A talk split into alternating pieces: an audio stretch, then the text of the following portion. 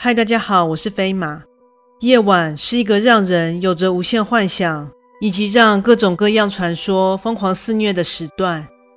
尤其是在光源熄灭、四周竟陷入一片黑暗时，那充满静谧及诡谲的双重气氛，更是让人觉得又爱又怕。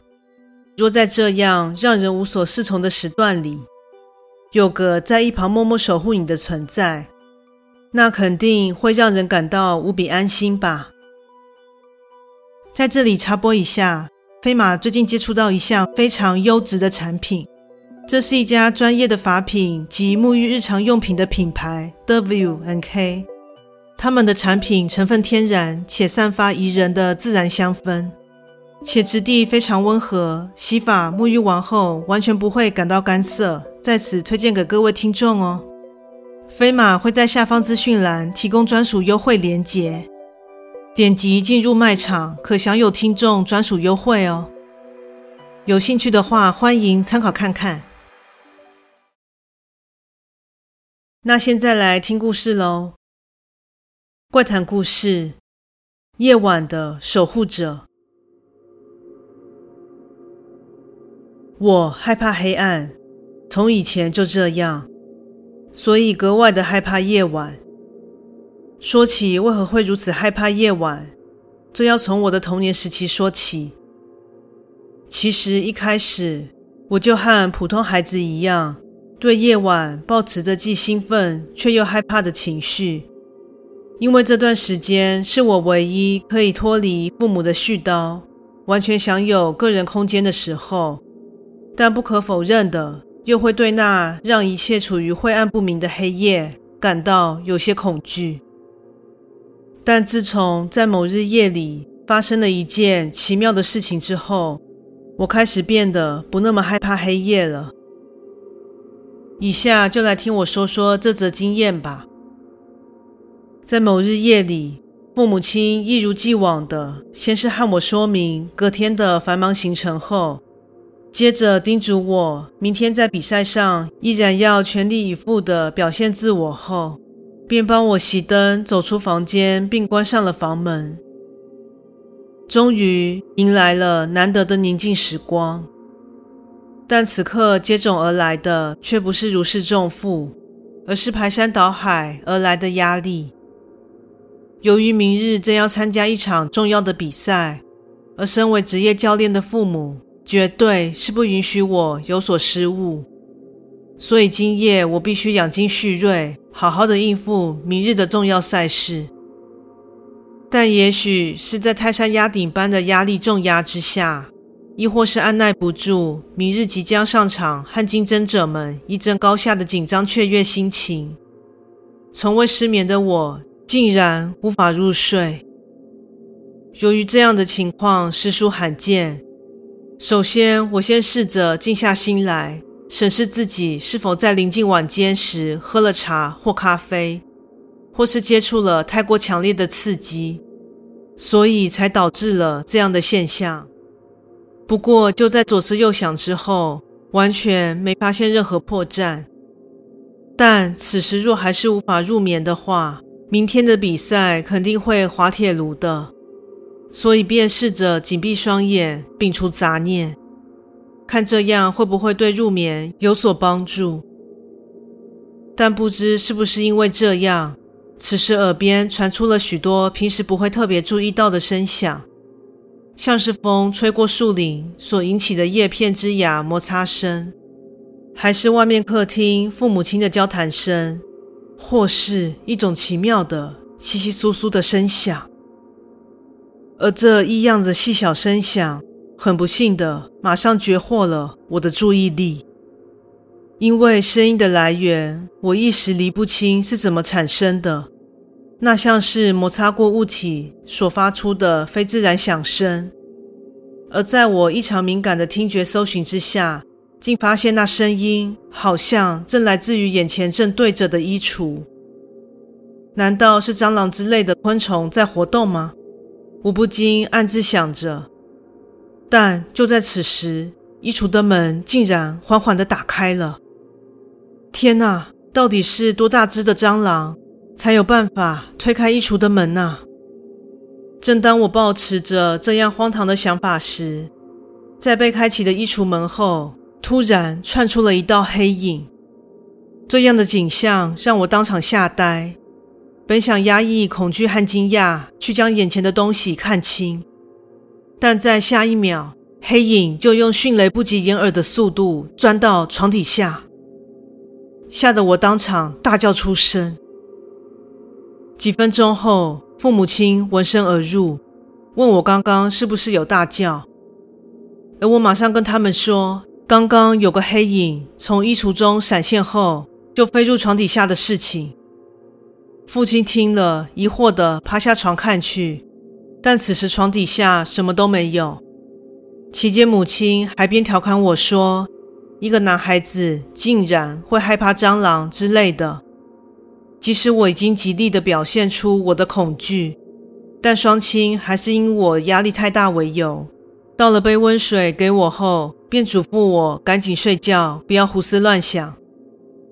虽然这是料想得到的结果。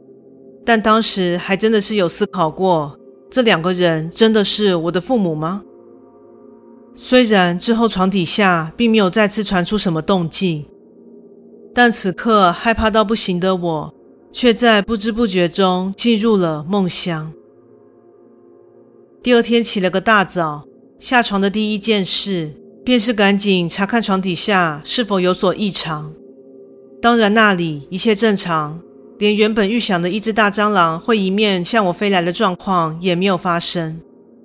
在松了口气之后，因为还要赶去比赛会场参赛，所以当下就将这件事情抛诸脑后，全心集中在比赛的事情上。度过了紧凑又充实的一天。当夜晚再次来临，熄灯后，我满怀不安地躺在床上。脑海中再次浮现了昨晚那不知所踪的黑影，即使越想越来劲，但也许是今天比赛造成的身体疲劳，我竟就这样睡着了。就当我睡得正甜，此时却被一阵尖锐的耳鸣给震醒。我皱着眉头，难受的睁开眼，却发现除了眼球外，身体其他部分竟都无法动弹。惊慌之下，我转动着眼珠子，想查明现在到底是什么状况。但此刻却看见了让我将近休克的一幕：床边正有一团模糊不清的黑影盘踞在我的脚边，我无法辨认它的形体。简单来说，就是一团像雾气的东西，但它上面有两颗像是眼睛的结构。散发出如 LED 灯般亮度的红光，朝着我这里照射而来。当时极力的想挪动身体，试着回避这状况，但在我依旧被死死的定在原地时，黑影却缓缓的从脚边渐渐的向上蔓延而来。伴随着这举动，一股无法想象的闷质感也随之笼罩我的胸口。